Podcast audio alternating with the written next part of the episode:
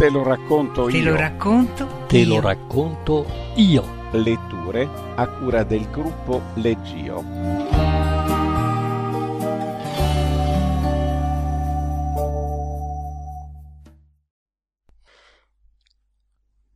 Due parole da Eva Luna racconta di Isabel Allende.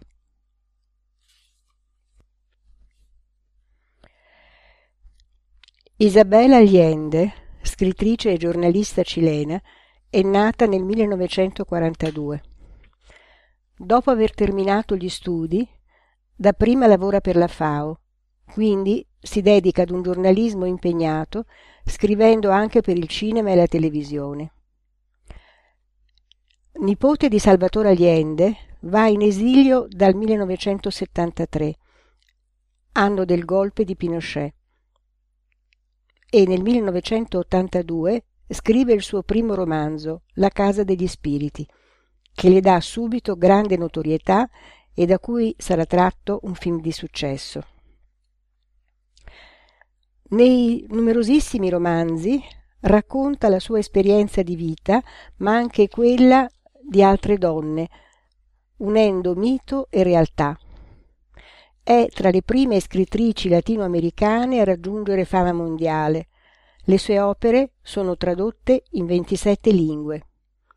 Continua nel tempo la sua esplorazione del tema politico e personale. Il suo ultimo romanzo, L'amante giapponese, è del 2015. Naturalizzata statunitense, vive e lavora tuttora in California. Legge Amalia Cosi. Portava il nome di Belisa Crepuscolario, ma non per certificato di battesimo o trovata di sua madre, bensì perché lei stessa l'aveva cercato fino a scoprirlo e a indossarlo. Il suo mestiere era vendere parole. Percorreva il paese dalle contrade più elevate e fredde alle coste torride, installandosi nelle fiere e nei mercati, dove montava quattro pali con un tendone, sotto il quale si proteggeva dalla pioggia e dal sole per servire i clienti. Non aveva bisogno di decantare la sua mercanzia, perché dal tanto girovagare la conoscevano tutti. C'era chi l'aspettava da un anno all'altro e quando si presentava in paese col suo fardello sotto braccio si metteva in coda davanti alla sua bancarella. Vendeva a prezzi onesti. Per cinque centesimi forniva versi a memoria, per sette migliorava la qualità dei sogni, per nove scriveva lettere da innamorati, per dodici inventava insulti per nemici irriconciliabili. Vendeva anche storie, ma non storie di fantasia, lunghe storie vere che recitava d'un fiato senza saltare nulla. Così portava le notizie da un paese all'altro. La gente la pagava per aggiungere una o due righe. È nato un bimbo, è morto il tale, i nostri figli si sono sposati, sono bruciati i raccolti. In ogni località le si radunava attorno una piccola folla per ascoltarla quando cominciava a parlare e così venivano a sapere della vita degli altri, dei parenti lontani, delle vicende della guerra civile. A chi acquistava per almeno cinquanta centesimi regalava una parola segreta per cacciare la malinconia. Non la stessa per tutti, naturalmente, perché sarebbe stato un inganno collettivo. Ciascuno riceveva la sua con la certezza che nessun altro l'avrebbe adoperata per quello scopo nell'universo e dintorni. Belisa Crepuscolario era nata in una famiglia così povera da non possedere neppure nomi per chiamare i figli. Venne al mondo e crebbe nella regione più inospitale, dove in certi anni le piogge si tramutavano in valanghe d'acqua che si portano via tutto, e in altri non cade una goccia dal cielo il sole si ingigantisce fino a colmare l'orizzonte intero e il mondo si trasforma in un deserto. Fino ai dodici anni non ebbe altra occupazione e virtù che sopravvivere alla fame e alla fatica di secoli. Durante una interminabile siccità le toccò di seppellire quattro fratelli minori e quando capì che veniva il suo turno decise di marciare per le pianure diretta al mare per vedere se nel viaggio riusciva a beffare la morte. La terra era erosa, spaccata in profonde crepe, disseminata di pietre, fossili d'alberi ed arbusti spinosi, scheletri d'animali sbiancati dalla calura. Di tanto in tanto si imbatteva in famiglie che come lei andavano a sud, seguendo il miraggio dell'acqua. Alcuni avevano iniziato la marcia portandosi i loro averi in spalla o su un carretto, ma riuscivano appena a muovere le proprie ossa e poco dopo dovevano abbandonare tutto. Si trascinavano penosamente, la pelle fatta a squame di lucertola e gli occhi bruciati dal riverbero della luce. Belisa li salutava con un gesto passando, ma non si fermava perché non poteva sprecare le proprie forze e gli esercizi di compassione. Molti caddero lungo il cammino, ma lei era talmente caparbia che riuscì ad attraversare l'inferno e ad arrivare finalmente alle prime sorgenti, sottili fili d'acqua quasi invisibili che alimentavano una vegetazione rachitica e che più avanti si tramutavano in ruscelli e stagni. Belisa Crepuscolario salvò la vita e per di più scoprì casualmente la scrittura. Giunta in un villaggio nelle vicinanze della costa, il vento le posò ai piedi una pagina di giornale. Raccolse quel foglio ingiallito e friabile e rimase ad osservarlo a lungo senza indovinarne l'uso, finché la curiosità poté più della timidezza. Si avvicinò a un uomo che lavava un cavallo nella stessa pozza torbida in cui aveva saziato la sua sete. Che cos'è questo? chiese. La pagina sportiva del giornale, replicò l'uomo senza dimostrarsi sorpreso dalla sua ignoranza.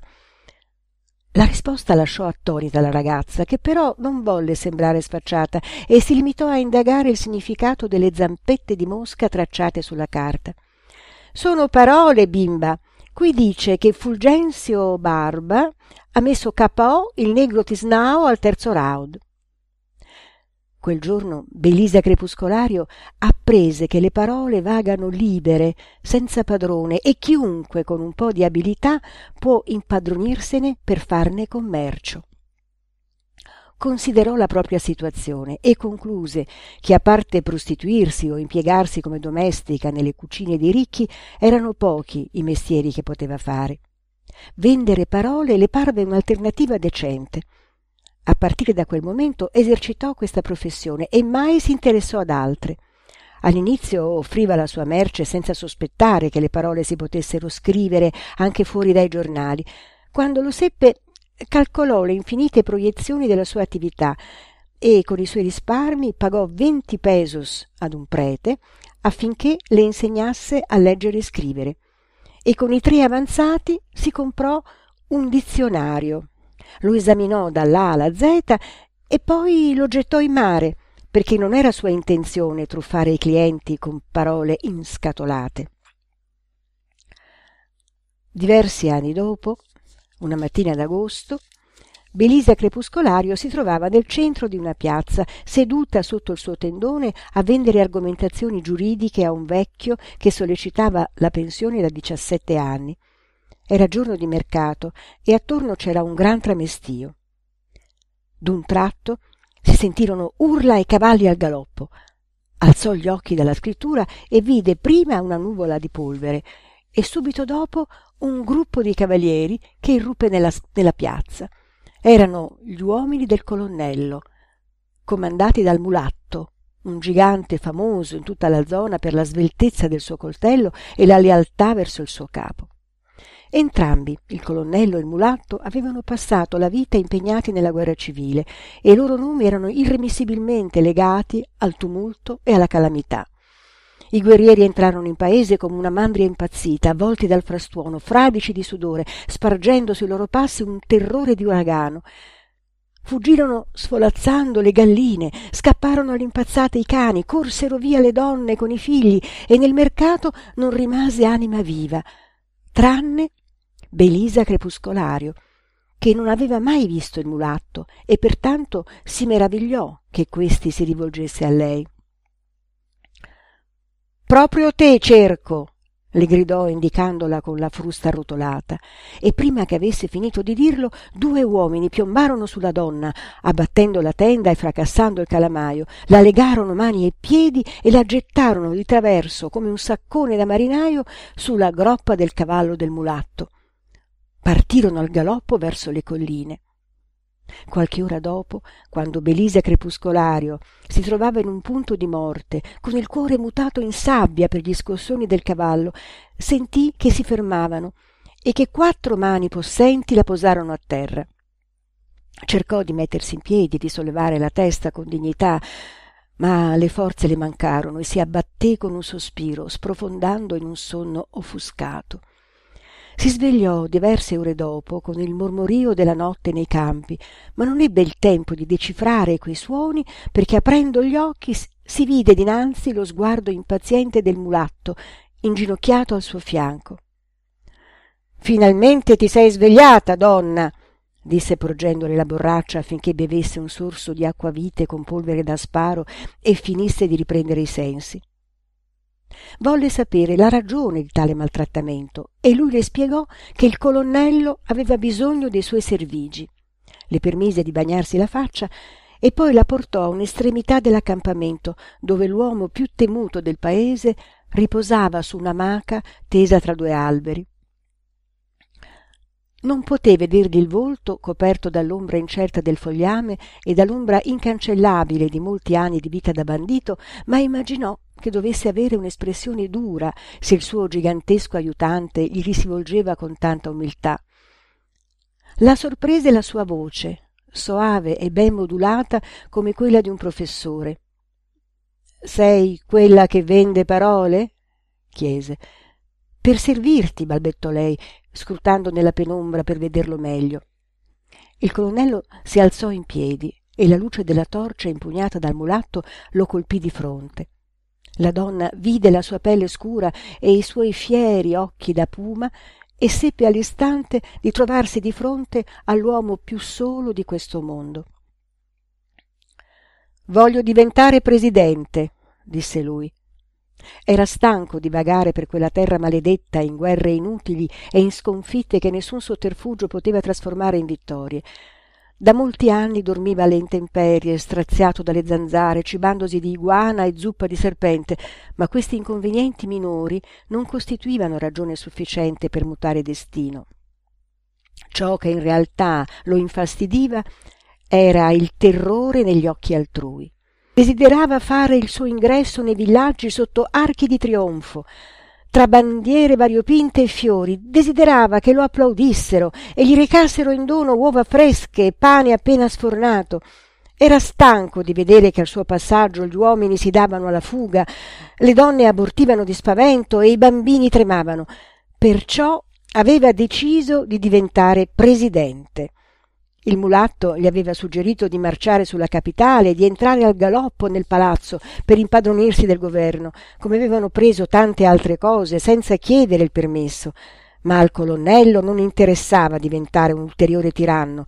Di questi personaggi ne avevano già avuti abbastanza da quelle parti e per di più in quella maniera non avrebbe ottenuto l'affetto della gente la sua idea consisteva nell'essere eletto per votazione popolare alle elezioni di dicembre. Perciò devo saper parlare come un candidato. Puoi vendermi le parole per un discorso? chiese il colonnello a belisa crepuscolario. Lei aveva accettato molti incarichi ma nessuno come quello tuttavia non poté rifiutarsi temendo che il mulatto le ficcasse una pallottola tra gli occhi o peggio ancora che il colonnello si mettesse a piangere. D'altro canto sentii l'impulso di aiutarlo perché percepii un palpitante calore sulla sua pelle un desiderio possente di toccare quell'uomo di percorrerlo con le sue mani di stringerlo tra le braccia. Per tutta la notte e buona parte della giornata seguente belisa crepuscolario cercò nel suo repertorio le parole appropriate per un discorso presidenziale sorvegliata da vicino dal mulatto che non staccava gli occhi dalle sue solide gambe da camminatrice e dai suoi seni virginali scartò le parole aspre e secche quelle troppo fiorite quelle ormai stinte dall'abuso quelle che offrivano promesse improbabili, quelle carenti di verità e quelle confuse, per tenere solo le parole capaci di toccare con certezza il pensiero degli uomini e l'intuizione delle donne. Facendo uso delle conoscenze acquistate dal curato per venti pesos, scrisse il discorso su un foglio di carta e poi fece segno al mulatto di sciogliere la corda con cui gli aveva legato le caviglie a un albero. La condussero di nuovo dal colonnello e al vederlo riprovò la stessa palpitante ansietà del primo incontro gli porse il foglio e aspettò mentre lui lo guardava tenendolo con la punta delle dita. Che cazzo dice qui? chiese infine. Non sai leggere? So fare la guerra questo so io replicò lui. Lei lesse ad alta voce il discorso. Lo lesse tre volte affinché il suo cliente potesse scolpirlo nella memoria quando ebbe finito vide l'emozione sul volto degli uomini della truppa che si erano radunati per ascoltarla e notò che gli occhi gialli del colonnello brillavano d'entusiasmo. Sicuro che con quelle parole la poltrona presidenziale sarebbe stata sua. Se dopo averla sentita tre volte i ragazzi stanno ancora lì a bocca aperta vuol dire che questa roba funziona colonnello approvò il mulatto quanto ti debbo per il tuo lavoro donna? chiese il capo. Un peso colonnello. Non è caro disse lui aprendo la borsa che portava appesa al cinturone con i resti dell'ultimo bottino. Per giunta hai diritto a un omaggio. Ti spettano due parole segrete disse belisa crepuscolario. Come sarebbe a dire procedette a spiegargli che per ogni cinquanta centesimi spesi da un cliente lei gli faceva omaggio di una parola di uso esclusivo. Il capo si strinse nelle spalle perché non gli interessava per niente quell'offerta ma non volle essere scortese con chi l'aveva servito tanto bene. Lei si avvicinò senza fretta allo sgabello di cuoio su cui lui stava seduto e si chinò per consegnargli il suo regalo. Allora l'uomo sentì l'odore di animale montano che esalava da quella donna il calore da incendio che irradiavano i suoi fianchi la carezza terribile dei suoi capelli l'alito di verbena che gli sussurrava all'orecchio le due parole segrete alle quali aveva diritto. Sono tue colonnello disse lei ritirandosi le puoi usare quanto vuoi il mulatto accompagnò belisa fino al limitare del sentiero senza cessare di guardarla con occhi supplici da cane sperduto ma quando tese la mano per toccarla lei lo fermò con un fiotto di parole inventate che ebbero la virtù di fugargli il desiderio perché credette si trattasse di qualche maledizione irrevocabile. Nei mesi di settembre ottobre e novembre il colonnello pronunciò il suo discorso tante volte che se non fosse stato fatto di parole fulgenti e durevoli l'uso l'avrebbe ridotto in cenere percorse il paese in ogni direzione entrando nelle città con aria trionfale e fermandosi anche nei villaggi più dimenticati laddove solo la traccia delle immondizie indicava la presenza umana per convincere gli elettori a votare per lui. Mentre parlava su una pedana al centro della piazza il mulatto e i suoi uomini distribuivano caramelle e pittavano il suo nome sui muri con talco dorato ma nessuno prestava attenzione a quelle trovate da bottegajo perché erano abbagliati dalla chiarezza dei suoi propositi e dalla lucidità poetica dei suoi argomenti contagiati dal suo desiderio tremendo di correggere gli errori della storia e allegri per la prima volta in vita loro. Terminata la ringa del candidato la truppa lanciava pistolettate al cielo e accendeva petardi e quando infine si ritiravano restava dietro di loro una stella di speranza che perdurava nell'aria per molti giorni come il magnifico ricordo di una cometa. Presto il colonnello divenne l'uomo politico più popolare. Era un fenomeno mai visto quell'uomo sorto dalla guerra civile pieno di cicatrici e che parlava come un cattedratico il cui prestigio si diffondeva per il territorio nazionale commovendo il cuore della patria la stampa si occupò di lui vennero da lontano i giornalisti per intervistarlo e ripetere le sue frasi e così crebbe il numero dei suoi seguaci e dei suoi nemici. Andiamo bene, colonnello, disse il mulatto dopo dodici settimane di successi. Ma il candidato non lo ascoltò. Stava ripetendo le sue due parole segrete, come faceva sempre più di frequente. Le diceva quando lo inteneriva la nostalgia, le mormorava addormentato, le portava con sé sul suo cavallo, le pensava prima di pronunciare il suo celebre discorso e si sorprendeva ad assaporarle senza accorgersene. E in ogni occasione in cui quelle due parole gli venivano alla mente evocava la presenza di Belisa Crepuscolario, e gli si sconvolgevano i sensi al ricordo dell'odore montano, del calore dell'incendio, della carezza terribile e dell'alito di verbena, finché cominciò a vagare come un sonnambulo e i suoi stessi uomini compresero che avrebbe finito di vivere prima di raggiungere la poltrona presidenziale. Che cosa ti succede, colonnello? gli chiese tante volte il mulatto, fino a che un giorno il capo non ne poté più e gli confessò che la responsabilità del suo stato d'animo erano quelle due parole che portava inchiodate nel ventre. Dimmele, che vediamo se perdono il potere, gli chiese il fedele aiutante. Non te le dirò, sono solo mie, replicò il colonnello. Stanco di vedere il suo capo declinare come un condannato a morte, il mulatto si mise il fucile in ispalla e partì in cerca di Belisa Crepuscolario. Seguì le sue orme per tutta quella vasta geografia fino a trovarla in un paese del sud, installata sotto il tendone del suo lavoro, narrando il suo rosario di notizie. Le si piazzò davanti a gambe spalancate e l'arma in pugno. Tu vieni con me, ordinò. Lei lo stava aspettando. Prese il calamaio, piegò la tenda della sua bancarella, si gettò lo scialle addosso e in silenzio scalò l'anca del cavallo. Non si scambiarono un gesto per tutto il cammino perché nel mulatto la voglia di lei si era mutata in rabbia e solo la paura ispiratagli dalla sua lingua gli impediva di massacrarla a frustate.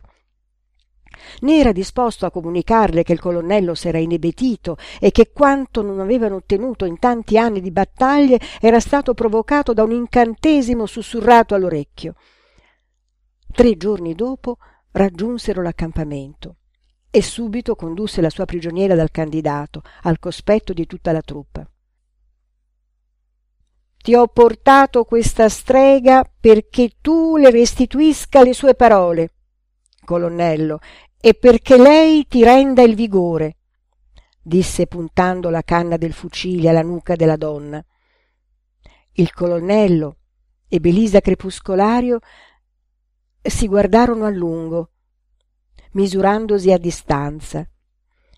Gli uomini compresero allora che ormai il loro capo non poteva più liberarsi dalla fattura di quelle due parole indemoniate, perché tutti poterono vedere gli occhi carnivori del puma farsi mansueti quando lei si fece avanti e gli prese la mano